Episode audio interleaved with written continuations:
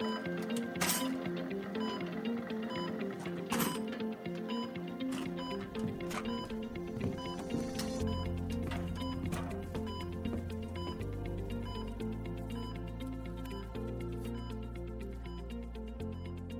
right, everyone, let's call a timeout. This podcast is proudly sponsored by MIPS, the indemnity partner of 4 out of 5 healthcare students. It's free to become a student member. For more information regarding MIPS student membership, please visit qr.mips.com.au.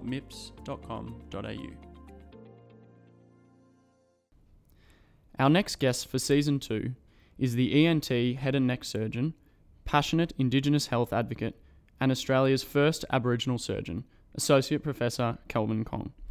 Professor Kong, Can't stop me there. Professor now. Kelvin, welcome to the show. Thank you very much. A pleasure to be here. Um, I'm quite excited to be here. And I guess for the conversation, as I said to you, is that we will um, use a term of First Nation rather than Aboriginal, just because as I represent the College of Surgeons, we're binational. Um, and so it's quite nice to be inclusive of our Maori people as well. Great. Thanks very much for that. For those of our listeners who might not know you, Kelvin, would you like to introduce yourself and tell us a bit about what you do? Yeah, sure. Um, I'm a Worimi man, so I'm brought up in north of uh, Newcastle, which is about uh, 250 kilometres north of Sydney, for those who don't know. Um, Worimi country is probably the most beautiful part of Australia. Um, obviously, very biased in that opinion. Uh, we have a gorgeous coastline associated that. I'm a saltwater creature. Um, and as such, um, uh, pay and acknowledge um, that I'm on the Kulin Nation today and uh, want to acknowledge the country that we're on today. Um, I grew up in a with a single mother um, for the majority of my life with my two sisters, and uh, was really privileged and lucky to be afforded the opportunities that I have been afforded um, in progressing through medicine, and more excitingly, um, being able to be a surgeon and have a lot of fun in my work every day. Um, I do a lot of paediatric work, I do a lot of outreach work, and more so in my life these days, a lot more research and policy development, which has been quite exciting for us there's a lot to unpack there. We're really excited to um, have a bit of a chat, learn more about uh, the, the, many things that you do. Firstly, can you just take us through your day so far? We're, we're very lucky to have you down here in Melbourne. Uh, as you mentioned, you're from Newcastle, but you're here on a conference at the moment, I believe. How nice to have face to face contact at a conference. So, this is uh, the first conference I've been to since uh, COVID and it is a hybrid conference with the uh, Royal Australasian College of Surgeons. And this is our annual scientific meeting, which was meant to be in Perth, but because of COVID, was all changed. So um, a lot of the presenters and local faculty have actually attended, but uh, there was, I think, two and a half thousand people registered online for the meeting um, and dialing in. And quite funnily, I've got friends are here who are staying in their hotel and enjoying and just watching the webinars rather than coming down, which has been quite a unique event. Um, and the meeting obviously is very exciting for us because we have such a, a strong college in Indigenous health. And there's a big program for me today um, convening the Indigenous health section, which has been fabulous. So, um, really nice to come at the end of a high from that day to be able to talk to you about some of the stuff today. Absolutely, it's great to have you, and uh, I hope we don't. You mentioned you've been giving a few speeches today, so I hope we don't wear out your voice too. I apologise to our listeners. I'm a bit craggy because I've been talking all day. Um, I'm very pleased to say that I'm vaccinated and I've got a good bottle of hydration happening here too. But I feel fantastic. Thank you for asking. Kelvin, what are you listening to or reading at the moment? Is there anything you'd recommend to our listeners? Um, I have just re- I'm reading a couple of different books at the moment, but the one I really enjoyed recently was uh, uh, The Happiest Man um, which is a, a, book about one of our um, nursing home um, retirees who survived um, the Holocaust. And it was a, a beautiful story um, on how he survived and um, how he got out of the country. And I think the resilience of the character of, uh, of him and the humble nature in which he approached it is just so engaging. And for me, I enjoy reading biographies. Um, and so, reading different people's stories and adversities and how they triumph that is so applicable to our general life, um, but also how um, lucky we are and how fortunate we are in this country um, is never uh, underestimated in what we're doing. Um, music wise, um, so much cool stuff at the moment. Baker Boy, I'm really enjoying at the moment. Uh, in theatres and also in the car, uh, and also podcasts, of course. Who gets the music choice in your theatre normally? Um, it depends on the theatre. I, I operate both publicly and privately, and depending on the mix, I generally let my nurses because they control theatres quite a lot. Um, and they generally have the rule of my computer, which has a very eclectic collection. But because it's on my computer, I'm really happy with whatever style they come with. So it changes every day, which is nice because it's not so boring then. That's good. Yes, exactly. Good to have some variety. So, Kelvin, we've got you onto this podcast because you're a surgeon and we're very interested in surgery here. However, if there was one profession outside of surgery that you could try, what would it be and why? Um, oh, that's a really hard one. I think chefing. Um, I love cooking. Um, I love. Uh, I have three young children who are starting to explore flour and eggs and mess. And uh, one of the joys we do is pancakes on a Saturday morning and um, I am by no means a, I should rephrase, I would not look at chefing, but cooking because I'm nowhere near that kind of quality. But I really enjoy that, and it's it's uh, it's nice to be able to um, uh, move away from medicine and just immerse yourself in something different. And I, I really enjoy cooking. So, Kelvin, today, uh, in an effort to get to know the doctor and the surgeon that, that you are, I'd love to go back to the start and find out a bit more about your background. Tell us a bit about growing up in your early years. Mm. Hard growing up in the early years. I think one of the fascinations in how I got into medicine was um, growing up in, in my family um, was a big family. And so my mother's from a family of 12. Um, she was the eldest, and they all had children. And so all of my cousins were always around and would always come to my house because my mum was a nurse. Um, if I digress a second, um, her background was harder and a lot more challenging than mine, as was my nan's. And one of the things we forget when we're in the privilege that we have is that um, they didn't grow up with the kind of things that we had access to. So when my mother was born, when my nan was born, they were born in a country where they weren't even recognised as citizens of their own country. And that was prior to 1967. And one of the devastating things about that is that that meant that they had a lot of uh, common rights stripped from them where my mother and nan wouldn't be able to go down the street without permission, that they couldn't go to the movie theatres without um, the lights going down. If you were in town after dark, you'd picked up and be arrested, that you were constantly harassed, that you weren't allowed to go to the local swimming pool, a public swimming pool, because you're Aboriginal and they didn't want brown skin in contaminating the water. These kind of things that you talk about now, you think how ludicrous that actually is. But that was the reality of their life. And when we talk about these kind of concepts, we think that this is in the dark old ages, but this is very relevant history, and probably for most of our listeners on this podcast before their time. But in my history, certainly a lot of my colleagues would understand that, and particularly for the broader fellowship of our specialty colleges, um, grew up in an era and worked in an era where this was existent. And so, fast forward a few years, where um, after much discrimination, racism, and hard work, um, Mum managed to get through nursing, becoming one of our early pioneers in as an Aboriginal nurse. And so, a lot of the family come to our house to um, get stitches removed, to ask about immunisations, to ask about general health advice, to ask about all kind of ailments that um, we were excited by. My sisters, they're twins, they're older than me. We would fight over who would help mum and look after it, take the scissors out, get the packs together, etc., etc.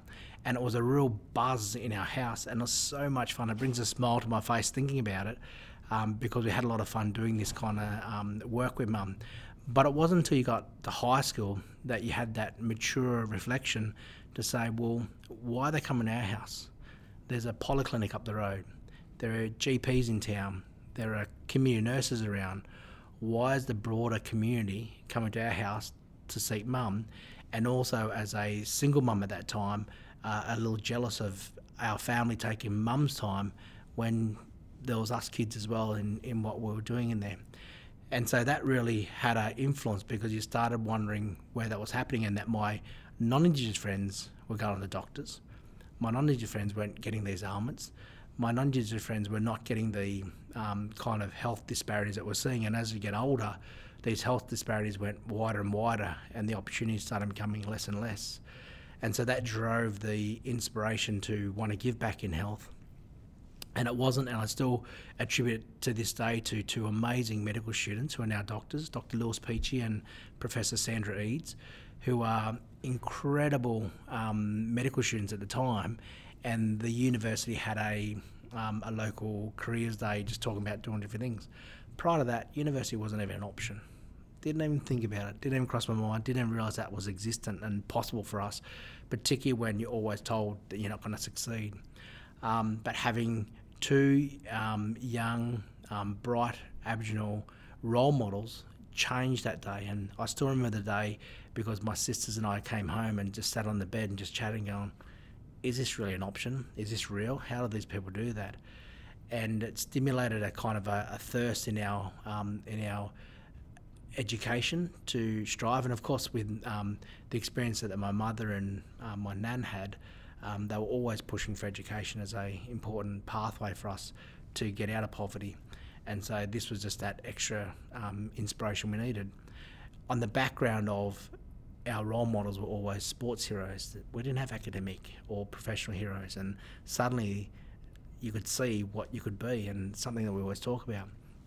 And so, very lucky and fortunate to be able to get into that space and and follow those dreams. And um, my sisters are, and I feel a bit um, gammon, which is kind of fake in Aboriginal language, because I was extremely lucky with my nan, my mum, and my sisters being so bright in our matriarchal society we have that led the way.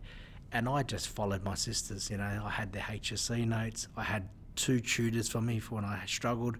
Um, similar with medicine, I went through and they uh, understand concepts. So I was extremely lucky. So for me to suddenly run away at the last minute and do surgery um, was my own gasp at how do I show my own identity when I've been following these two amazing women for most of my life. That's amazing. I really wanted to ask you about some of the influences that you had growing up. Um, so it's fascinating to hear about those couple of medical students you mentioned, as well as your, your sisters, your mum, your nan.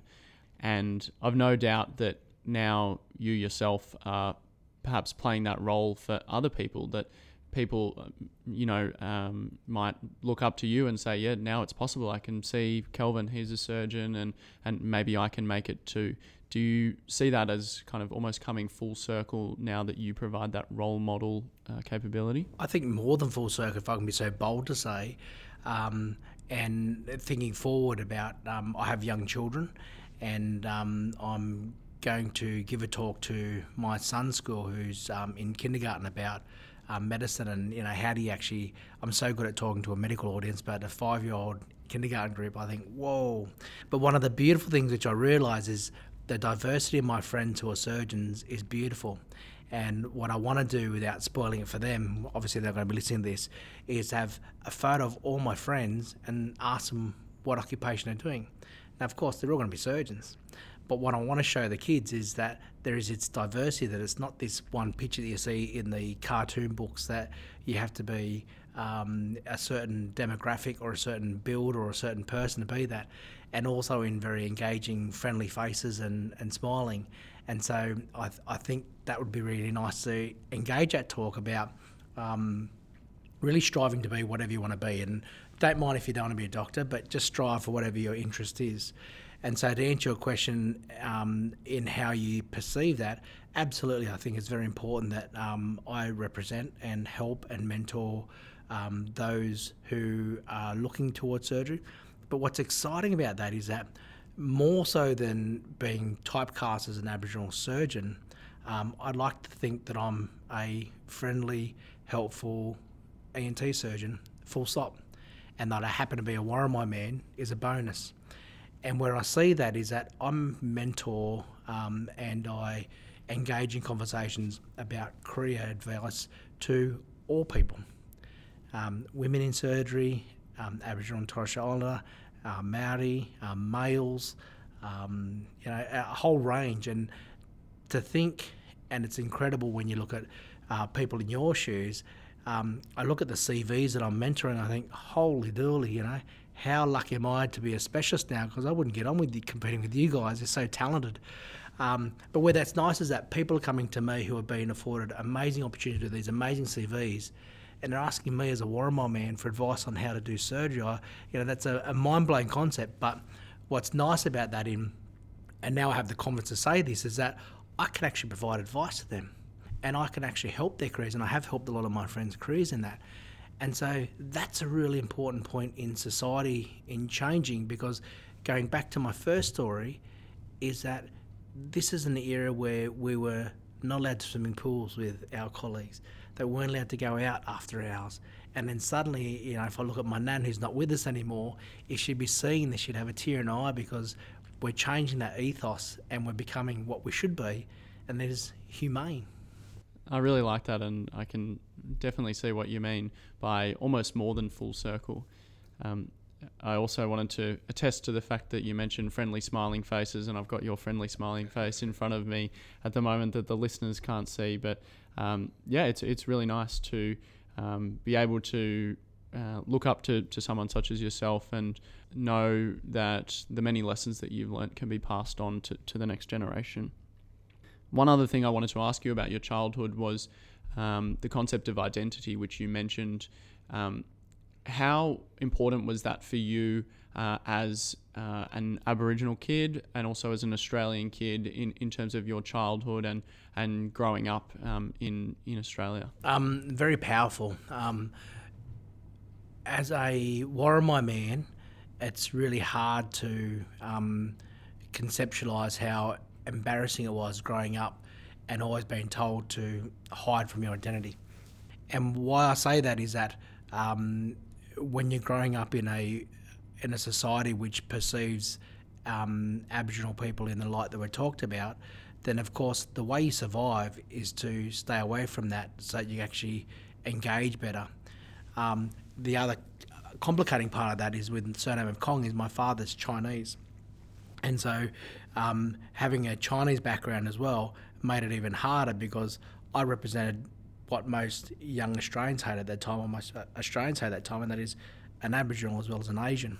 And can very happily say that. And um, I think for me, that was really hard to grapple with. So a lot of that was suppressed. Um, and again, if I can look to today and I look at my son and my daughters and how proud they are of their cultures, is just one of the um, most rewarding things to me that they can feel comfortable in their own skin, that they can talk about their culture, that they can embrace their culture, is who we are. So when I go back to my experience in that was really, really tough times. And I think that's part of that journey that we're going. And maybe that was some of the drive I had in doing um, what I did, but also some of the drive I had in being able to respond to the criticism that we had. And I think for us, in if I if I'm trying to talk to our, our listeners out there, is that we have to be proud in our skin and we have to be um, strong in that because in the strength you have in yourself will make you a better doctor, will make you a better person, but most importantly, will give you the best outcomes no matter what you decide to do in your medical career. And the reason for that is that it gives you a sense of pride, it gives you a sense of understanding, but most importantly, it gives you a sense of empathy and being able to approach a patient in their shoes so they can actually walk that life and therefore you're going to give the best treatment. And we know time and time again that if you look after someone that's culturally similar to you, you'll automatically get a good response because there's better listening skills. Now, if you've embraced your own culture and there's someone else you're looking at in a different culture, then there are similarities that you can liken and go, I know how you felt with that, I know what that endured. And that can be a whole range of cultures. And I think one of the beautiful things about Australia is that we're this blending pot that continues to blend. And as we're doing that, we're becoming more um, diverse, and the diversity has been represented in our medical schools, and that's been replicated in our specialty boards, and it's been replicated in our workforce. And that's a great thing for all of us. It's a great thing for our patients, and it's a great thing for our future. Yeah, I really like that lesson of being strong in your own identity, no matter who you are or, or what that identity is, and especially that the, the end goal of that is going to be better patient care. So I think that's a really great lesson for all of our listeners. I want to return to talking about your role models. You um, eventually um, kind of completed school and then um, went into medicine, and you had those role models of not only the medical students you mentioned, but also your twin sisters ahead of you. What was the process of getting into medicine like, and was it made a bit easier by having those ahead of you? Oh, much easier. Um, and that's why I say I was a bit gammon, a bit pretending on those fronts because having these, and I, I still put my sisters on this pedestal because they were just incredible, um, super talented. Um, my sister duxed her year of school and never got the Dux Award because she was told that she'll get an Aboriginal award somewhere, so we're going to give it to the next kid who was a non-Indigenous kid and this is the stuff we're grappling with, even though they were just so amazing. Um, and I guess in some aspects, it gave us the fire the belly to continue that burn. Um, and so having those type of people around us um, really made it um, easy in the sense of um, knowing what you're challenging for, but also put perspective on what the end goal was, and constantly reminded of how we um, grew up experiencing what we grew up, but then hearing the stories of how um, what my grandmother and my grandfather passed away when I was an early teenager, and missing him a lot because he was always taking me fishing and doing a lot of things with me, and then hearing all these stories after the fact. Um, make you realise that there is this real injustice. Even now, you know, I've got young children. I don't have grandparents for my children to know. It's all in story and songlines, whereas a lot of my colleagues have and, and my wife's family have parents, so they got grandparents on that side, and that's the reality of closing the gap. That um, we're not living to the age of seeing the fruits of the hard work of early earlier life, and so it's really constantly trying to do that. Um, but it's also important to acknowledge that role models for me were um, um, non-Indigenous as well, and so there are a lot of great surgeons. There's a lot of great academics. There's a lot of great um, teachers who inspired me to push forward with those as well. And I think again to the listeners of the podcast is that you have to have multiple role models, you have to have multiple mentors, and you take what you need from your mentors that you can use and embrace.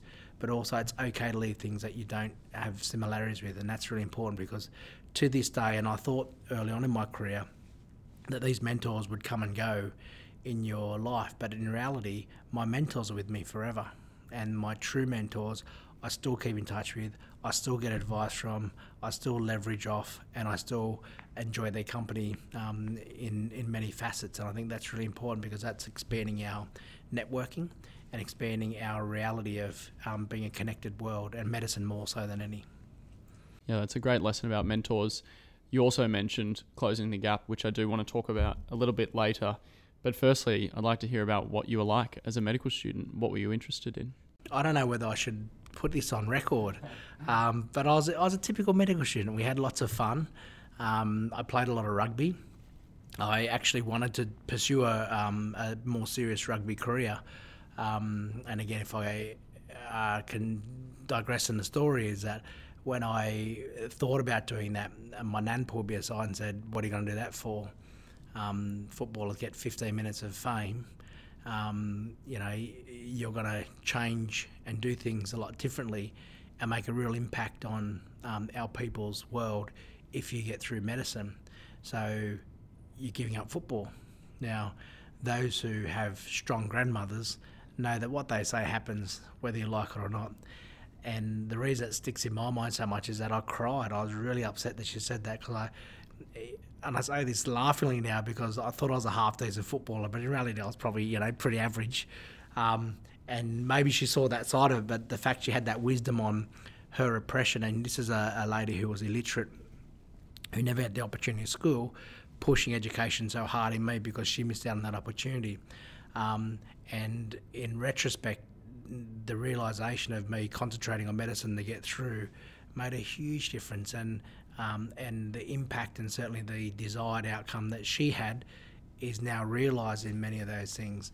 Um, but uni life was uni life, you know. We had lots of fun. Um, there was lots of camaraderie, and one of the beautiful things about medicine, certainly in my university, was um, this diversity pot. That when I grew up in Newcastle, in Worimi country, we didn't have as uh, uh, as big a uh, diverse community, and so coming to university where there's this huge diversity, was a real shock to me. And suddenly there was a lot of people that I could relate to just on the experiences we're having growing up in Australia in a society that at that time was probably a little bit more prejudiced than what we're experiencing now.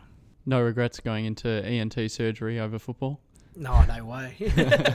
Definitely not. When my my good friends I still keep in touch with, I played football with, and the amount of um, knee, shoulder replacements, and even just a career, you know, when they finish their career, um, it's harder. And um, uh, what you don't realise is that their football careers um, are very short. And so suddenly you're hitting late 20s, 30s, and you've got to start thinking about what you're doing, and you've been playing football all your life.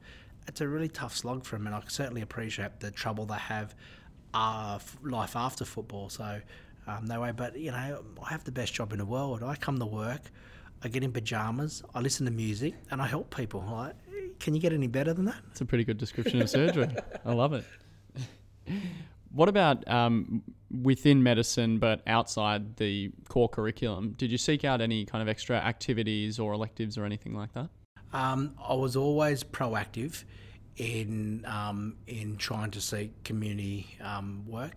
Um, obviously, when I was going through university as well, I didn't have access to funds, so um, I was working most weekends um, when I wasn't playing football. When I gave up football, I was working more to help with rent and cost of living. But also have an evening, you know, to be ch- helping tutor other students or high school kids or picking up cafe jobs or those kind of things. So a lot of my spare time was taken up trying to m- make ends meet. Um, and then outside of that, obviously, just meeting people and socialising from that perspective was always nice. What did you do for jobs? Did you have a kind of a myriad different cafes, yeah. pouring coffees, yeah. pouring beers? um, cleaning, and tutoring was a really good job too because um, I enjoyed tutoring because you could help people, but the the hours are a lot easier and you could move them around a fair bit and meet some really fun people. So that aspect of it was good. Having the ability to make a coffee is probably pretty useful as a surgeon. All the surgeons love coffees, don't they? I'm not making coffees for everyone. They're all scarred memories for me. Um, but yeah, as a consequence, maybe is that um, and that's why I love coming to Melbourne. Is the coffee is just, uh, you know so enjoyable, um, and I've become a really bad coffee snob, which I detest myself on because. Um, you know, I go on holidays, and most recently last year when COVID was happening, I couldn't get a coffee. I was starting to get headaches. Probably shows you how much I'm addicted to caffeine. But oh well, it's good to have you here as an honorary Melburnian, an honorary coffee snob. So you graduated Kelvin in 1999 and went down to intern in Sydney at St Vincent's. Tell us a little bit about what that was like and, and your experience as a junior doc. Yeah, wonderful. So uni, my intern year was 99. It was a fun year, um, and it was enjoyable for um, being able to work. Having, and I say this with a hand on my heart, having the privilege to pay tax. Um, and obviously, when you are going to university and trying to make ends meet, um, students are all on the same boat that we look for a free feed and a free coffee. And to be able to ring up a friend and go, let's go to the movies, I'll shout you, was a real novel concept for someone who's grown up in such poverty. Um, to know that you could pay rent without scrounging around, to know that you can even get a place probably just with yourself and your partner was a novel concept um, to do that. And so the working life and for your intern years, for those listening, is the only time that you'll be equal with every other person um, that you've graduated with. Because once you finish internship, everyone's life takes a different course on family, on careers, on research, on um, and so internships are really uh, a great bonding year for, for friends. So embrace that time as much as you can. Um, and so that was good in terms of how that work was, the work was fantastic. St Vincent's Hospital is a, a, a special institution for me in Sydney um, that um, really looked after me and protected me, but also um, revered and, and were very proud of me, like uh, an extension of my Worimi community and what we're doing. Um, patient stories are always wonderful, and when you hear my, my first patient I had, sorry, one of my first Aboriginal patients I had was an elder from um, Redfern, which is not too far from um, the hospital and I picked it up and I was so excited that you know finally finishing I was going to get a Aboriginal patient look after. Everyone knows when you're emergency it's a very quick, hard and fast area, and we stayed there chatting for um, 45 minutes, half hour, just taking history and doing examination. It was really really nice and endearing for me. And then after examination, she just started crying and was really really upset and.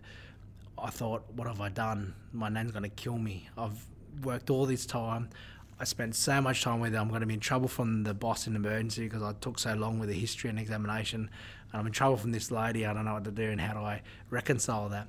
And when she calmed down and was chatting to me, she just said the most beautiful thing, and that was she never thought she'd live the day to have an Aboriginal doctor look after her in her own country. And it touched her heart.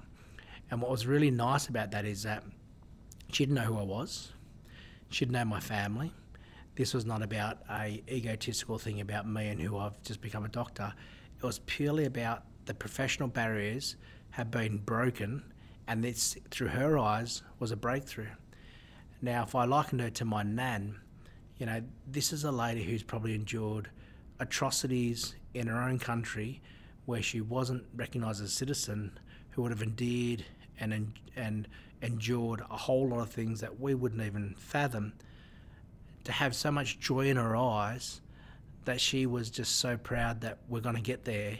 And the follow on from that was, you know, if you're through now, imagine what's going to happen in the next five, ten years. And it just brought so much joy to me. And it made me realise in that conversation, if I look back to my nan making me give up football, is that this is far bigger than my family.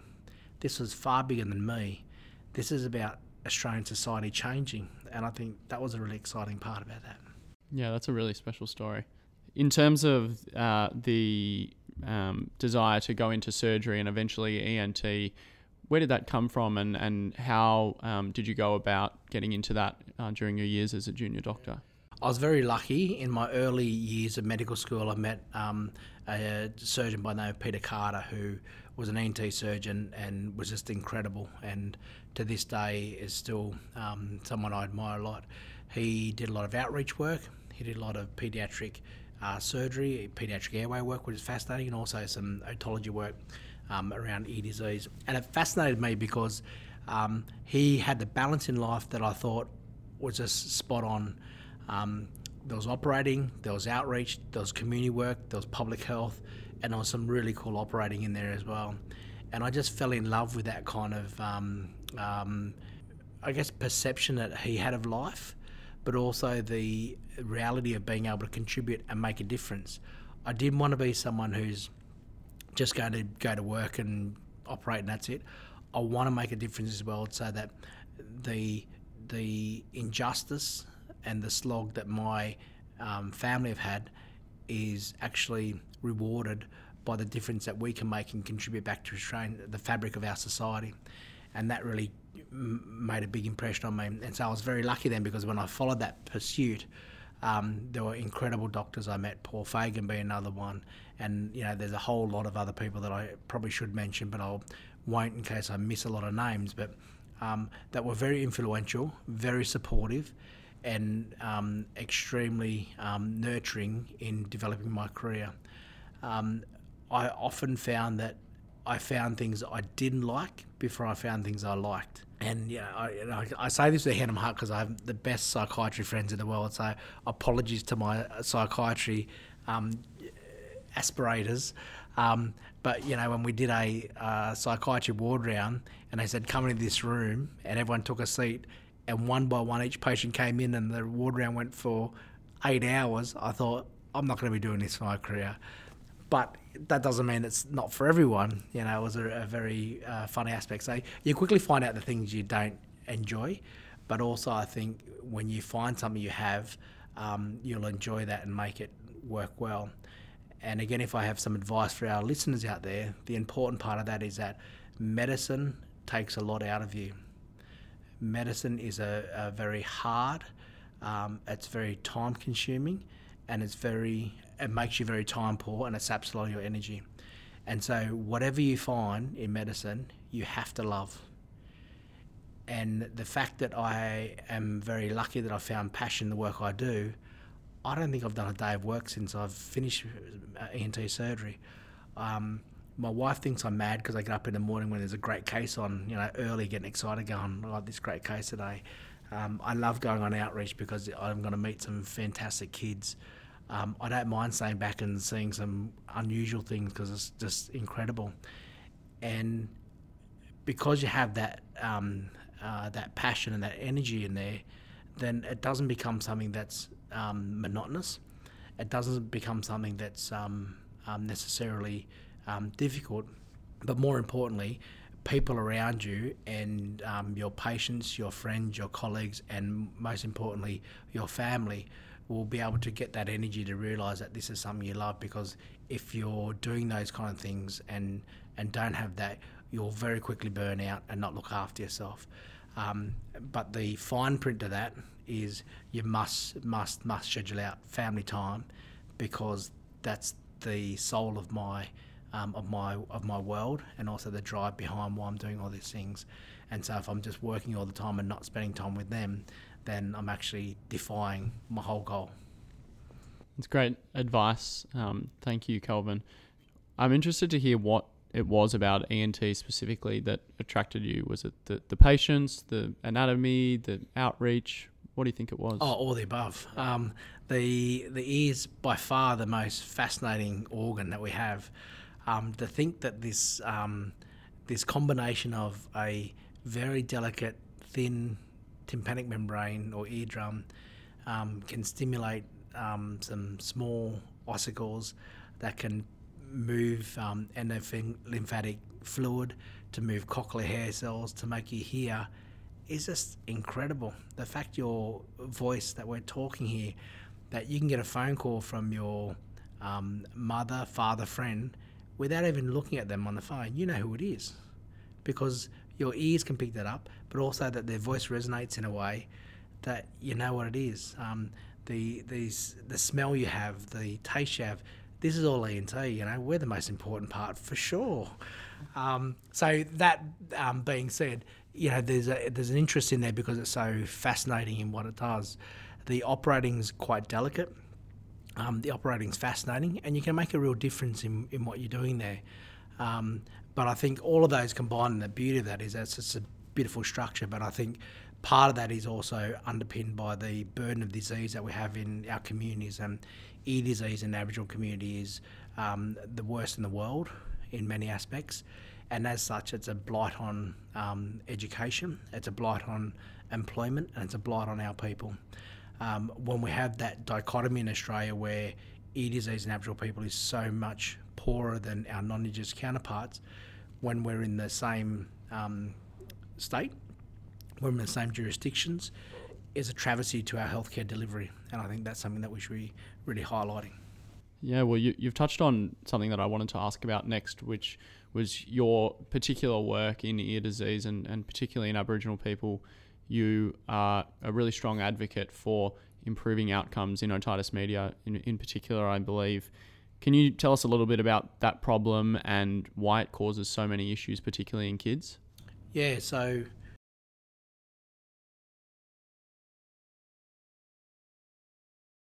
that's what the kids hear. Oh. You fell for it. Ah, I did. I love it. I love it. And the problem with it is, is that otitis media in our populations occurs at a much earlier age. All kids get otitis media in some form. Normally, it's at around the daycare age where they start getting some infections. In our Aboriginal populations, it's occurring under the age of 12 months. Now, those who have kids or those who have been around kids know that in the first 12 months of life, we're smiling, we're singing songs, we're playing with them, we're gooing and garring, we're all excited about it. These are kids that live in this world. No sound. So their language falls behind. Their enjoyment falls behind. Importantly, culturally for us, um, we have a very oral history, so the song lines are very important. Song and dance are very important. They can hear loud claps and bangs, but that's pretty much it. And so when you start getting to 18 months, two years, they're not walking, they're not talking, um, you're already falling behind. And the travesty of that is that by the time they get to um, preschool, kindergarten, they're already two years behind in language development. And this sets them up for life. And so we talk about a lot of the programs that I've been involved in, and certainly a lot of programs the government promote, is that from conception through to the first three years of life are probably the most important in a child's development. And so we need to maximise everything in that early stage to make sure they get an early start in life. If you don't, you miss out on education, you miss out on social interaction, you miss out on social harmony, you miss out on employment opportunities, and you know the list goes on. How is that represented in the real world?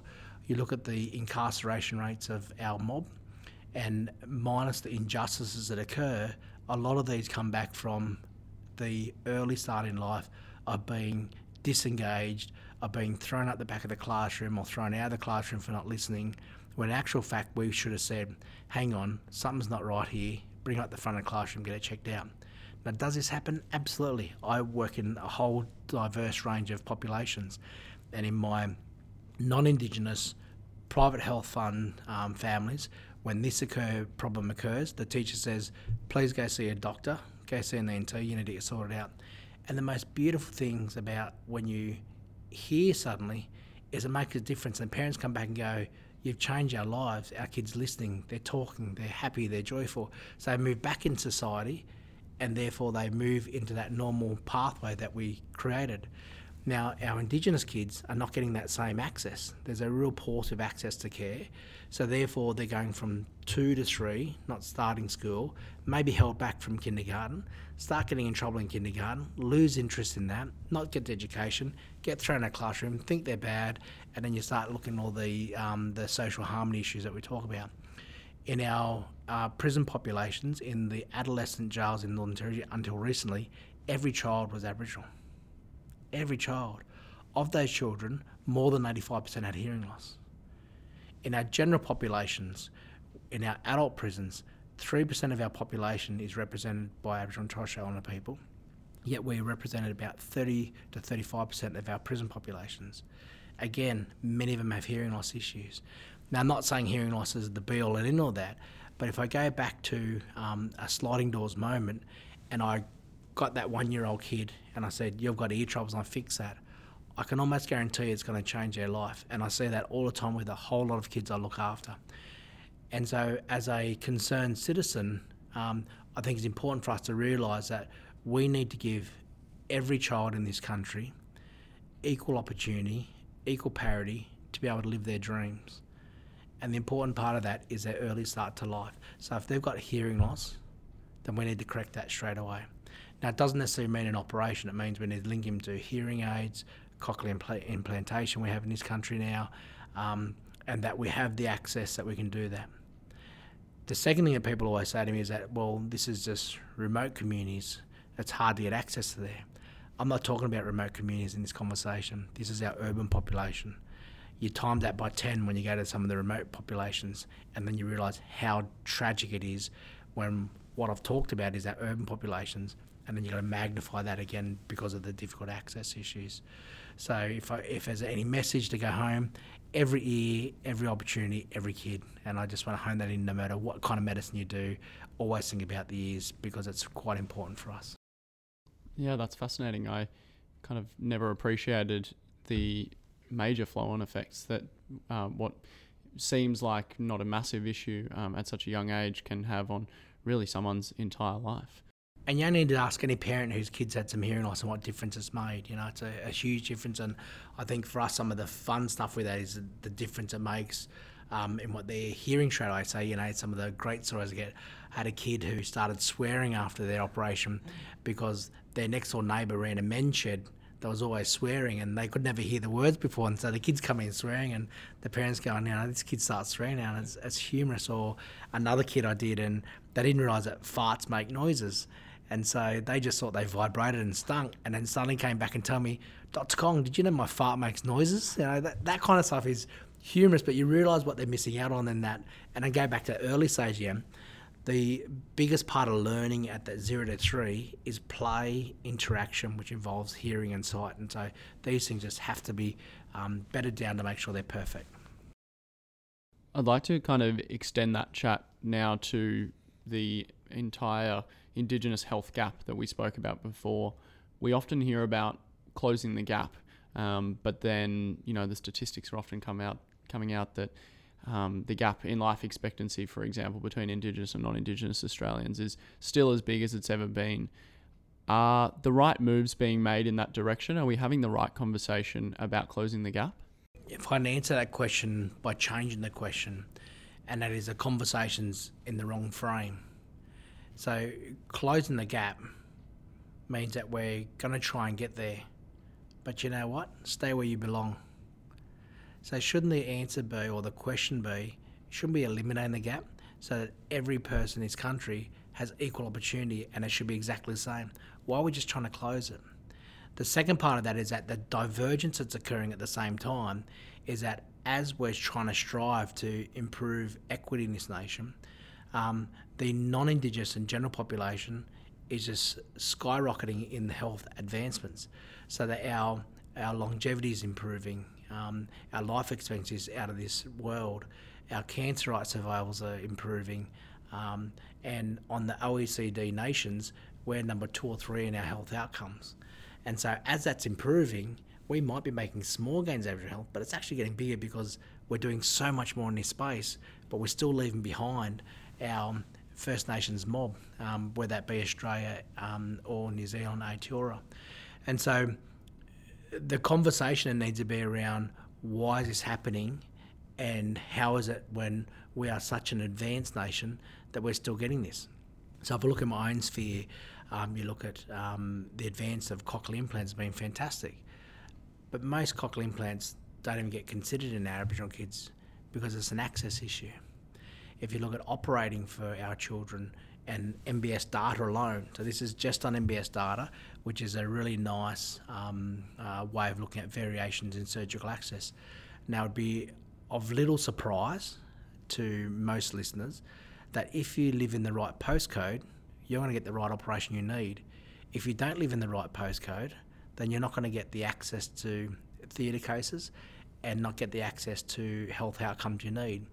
And so this is not even saying that someone's overtly racist or biased, but in our natural way in which we're delivering healthcare, it is exponentially demonstrating how bad that difference is. And so we need to go back a step and look at um, what are those um, uh, modifiable factors which are holding back our engagement. We banter the social determinants of health, which is a big part of that. But I think as healthcare professionals, we need to be stronger at advocacy in this area, but also how we're practicing medicine that makes it so different. What am I doing in my practice to help that? And what's hard is that it's not necessarily at an individual level, but that's where we need to be working. It's on a global level. So, you know, one of my great friends and colleagues here, Professor Stephen O'Leary, um, works at the Royal um, Eye and Ear Hospital and does amazing work. One of the things he impresses on is he goes down the VACCHO and does a, a clinic at Fitzroy Clinic, even though it's what less than 5k from each other, because we know that if you go to a clinic in an Aboriginal culturally safe environment, your attendance improves, your outcomes improve, your access to theatre improves, and he's doing nothing except moving him away from the hospital to a different environment. So, how do we look at those different concepts? And this is a very, very basic model of um, how we can improve healthcare delivery. And this applies to all of our vulnerable populations, our refugee population, our low SES population. And I think that's the mindset we need to get into to actually make a real difference. You're not going to make a difference just by throwing money at an, an issue that you're not actually solving the, the crux of the problem the crux of the problem is coming back to societal um, beliefs and also access to healthcare services in an appropriate manner. So, is that access you're talking about? Is that culturally specific healthcare? Is that is that something that we're trying to achieve as a profession? Um, I think it's a thing called common sense, and so if and and I always talk about the difference between equality and equity in that concept. So, if you want to be equal, then we are equal. We've got a beautiful hospital here, right? We're at St. Vincent's Hospital, and it's an amazing hospital, and it's, you know what? It's open to everyone. That's equality. Now, equity is why is it that not everyone gets the access to this hospital that they need? And so, how does that change, and what should we be doing to make sure that the populations that need the care get the care? If you look at it from emergency principle, if you go into the emergency department of this hospital here, we have a triage system of heart attacks, car crashes, um, uh, sore finger, uh, tinea. And so straight away you can classify those and work out what's priority, what needs to be seen. And so why can't we do that in a cultural lens when we look at these things so that, you know, sometimes a kid who is a Koori kid here with hearing loss who's three should be prioritised to say if we don't fix this, these are the health consequences. These are long term devastations. We need to get on it and fix that now and make it a priority. Versus a three year old non Indigenous kid who might have a ear problem, but you know they're going to bounce around, get a bit of antibiotics, and do okay and not actually have a long term outcome. So it's then teasing out all those issues around equitable access, which is very different to equality because we want equity needs kids to make sure that they both coming out so that when you've got um, child A and child B, the hearing outcomes, language outcomes, schooling outcomes, employment outcomes are exactly the same. And that goes back to we're a first world nation, we're smart about that. We don't say if you've had a heart attack versus a sore finger or a gout, that you're not going to say, well, actually, let's get the gout through first, because you know they're going to get poor outcomes of the heart attack. Yet we have common sense around that, but we don't have common sense around the cultural lens that we need to put to make sure that people get the treatment they need. I really like that difference between equality and equity. I'm kind of imagining. I'm not sure if you've seen the cartoon of people looking over the fence to the to the football match, mm. um, and that's kind of what I'm imagining you're describing there. Mm. Yeah, you've mentioned some of the kind of um, maybe system or organisational level changes that that need to occur. Um, you know, referring to common sense. What can maybe we do as medical students, junior doctors, or people who are going to shape the future of um, the, the healthcare industry to ensure that um, you know the, the, hospitals, the emergency departments, the clinics uh, for the next generation are um, much more appropriate and equitable to, to everyone that they serve. The good news is, is I don't think it's your responsibility in some aspects, and I'll come to that in a second. At an individual level, I think it's very important to look at the way in which you behave and the way in which you are going about your business, and also when you're seeing patients to move away from your implicit bias and certainly be aware of your unconscious bias that you may have. And that's really important because that means that you're treating a patient as a human being. And sometimes when you see someone who's homeless on the street who comes to you for a, an ailment, um, that they've probably lived an incredible life, and you get some really wonderful stories out from them, which is quite um, quite cute. In that, then, as part of that, you need to call out the behaviours of your colleagues. That if someone is um, um, behaving, if someone calls it, if someone says something like that, then you need to be able to, in a very respect, respectful manner, be able to say, oh, you know what, maybe a bit harsh on that. Should you think about it in a different way, and ask some questions? How did you come to that decision on on making that assumption. So, uh, if you had an Aboriginal patient and then they're blaming alcohol because they're falling over, um, how did you come to that answer when you haven't actually asked them whether they've been drinking? You know, subtle things like that really point out your natural bias in doing that. So, they're kind of the individual things. I think where we've done really well with the medical schools is that there is so much more um, First Nation content that there is context to understanding that. But when you come to the pragmatic um, realization of how that works in the workplace, it's harder because you're you're time poor, you're fast, you've got to move quick, and these things you still need to keep in mind.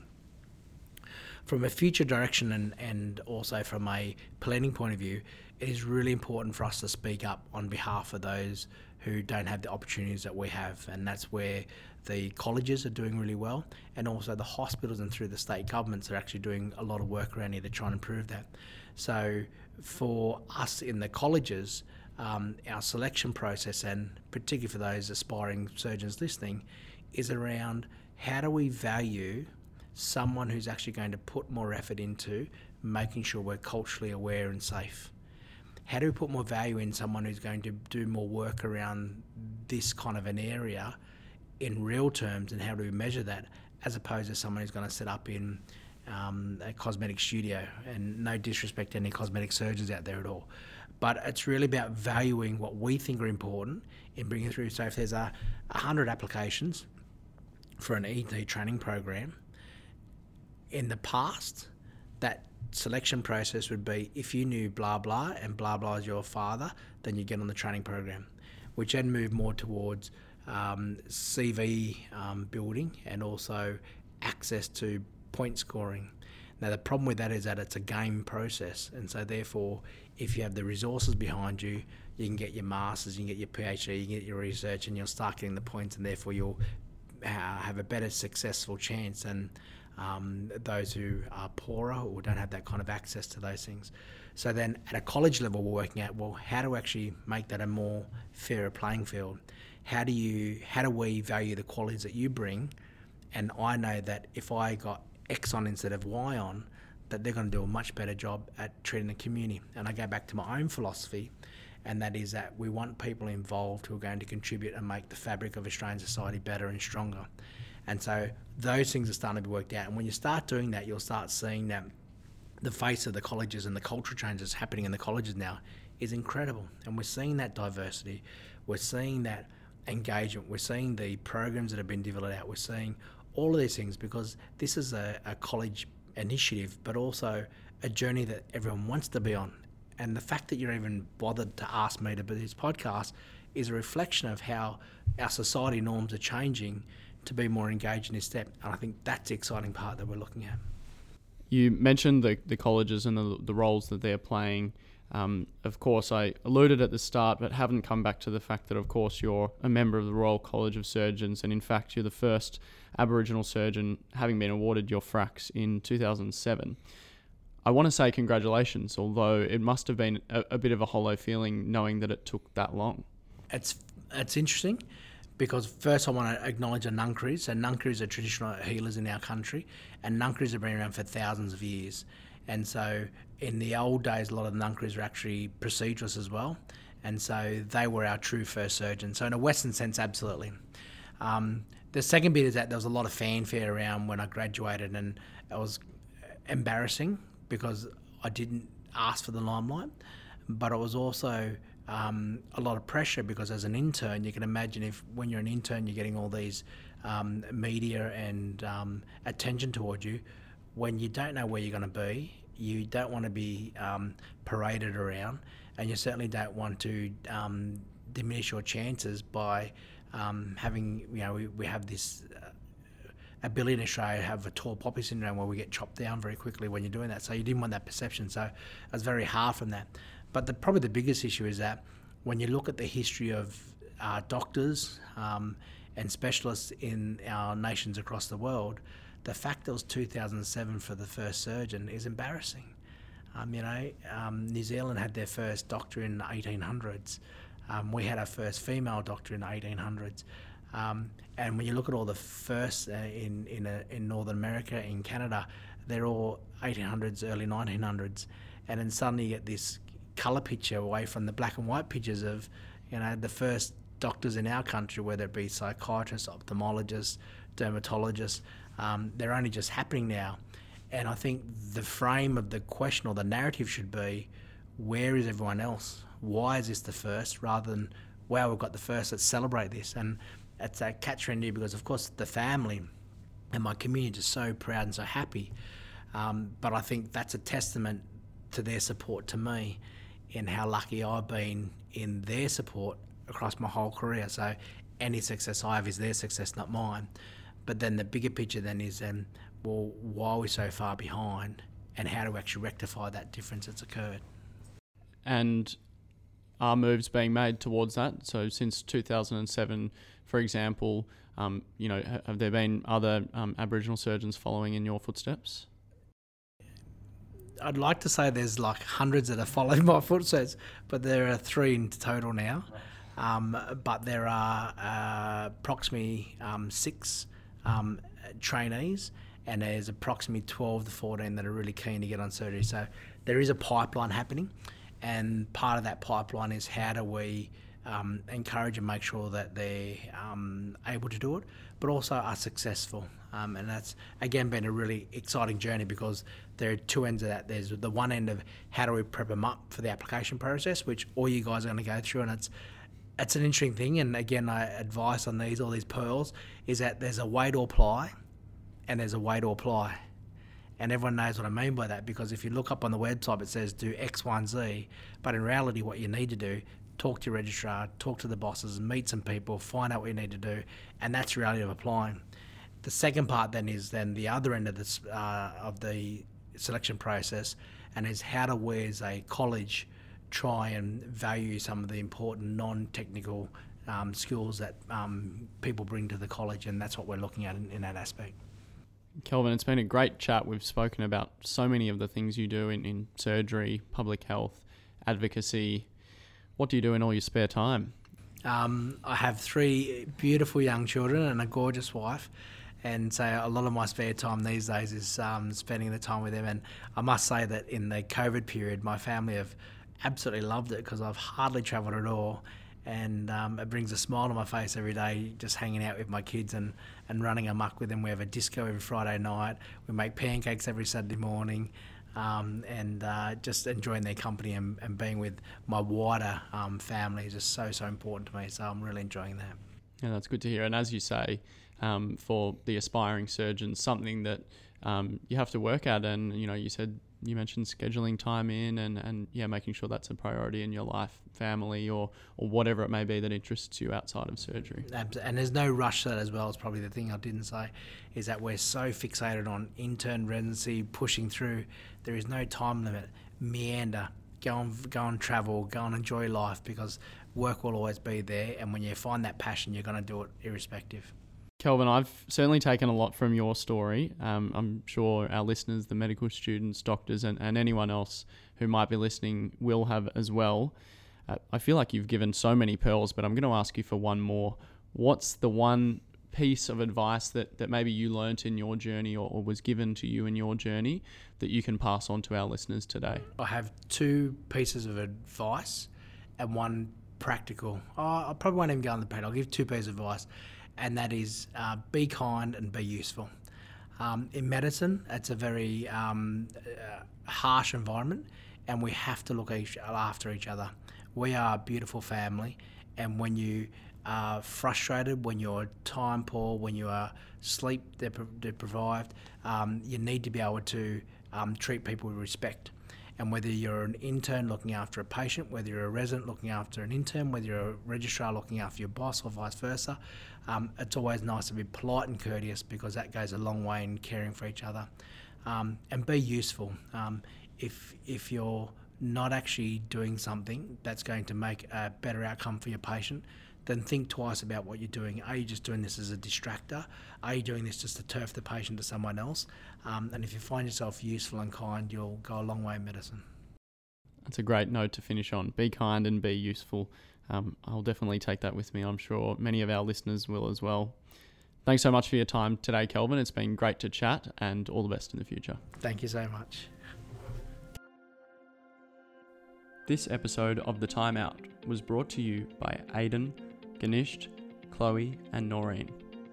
Don't forget to subscribe to The Timeout on Spotify and Apple Podcasts, and let us know on Facebook or Twitter if you're enjoying our interviews or have any ideas for the show at TTO Podcast. We'd like to thank our sponsors, Medical Indemnity Protection Society and the Department of Surgery at the University of Melbourne, for their ongoing support.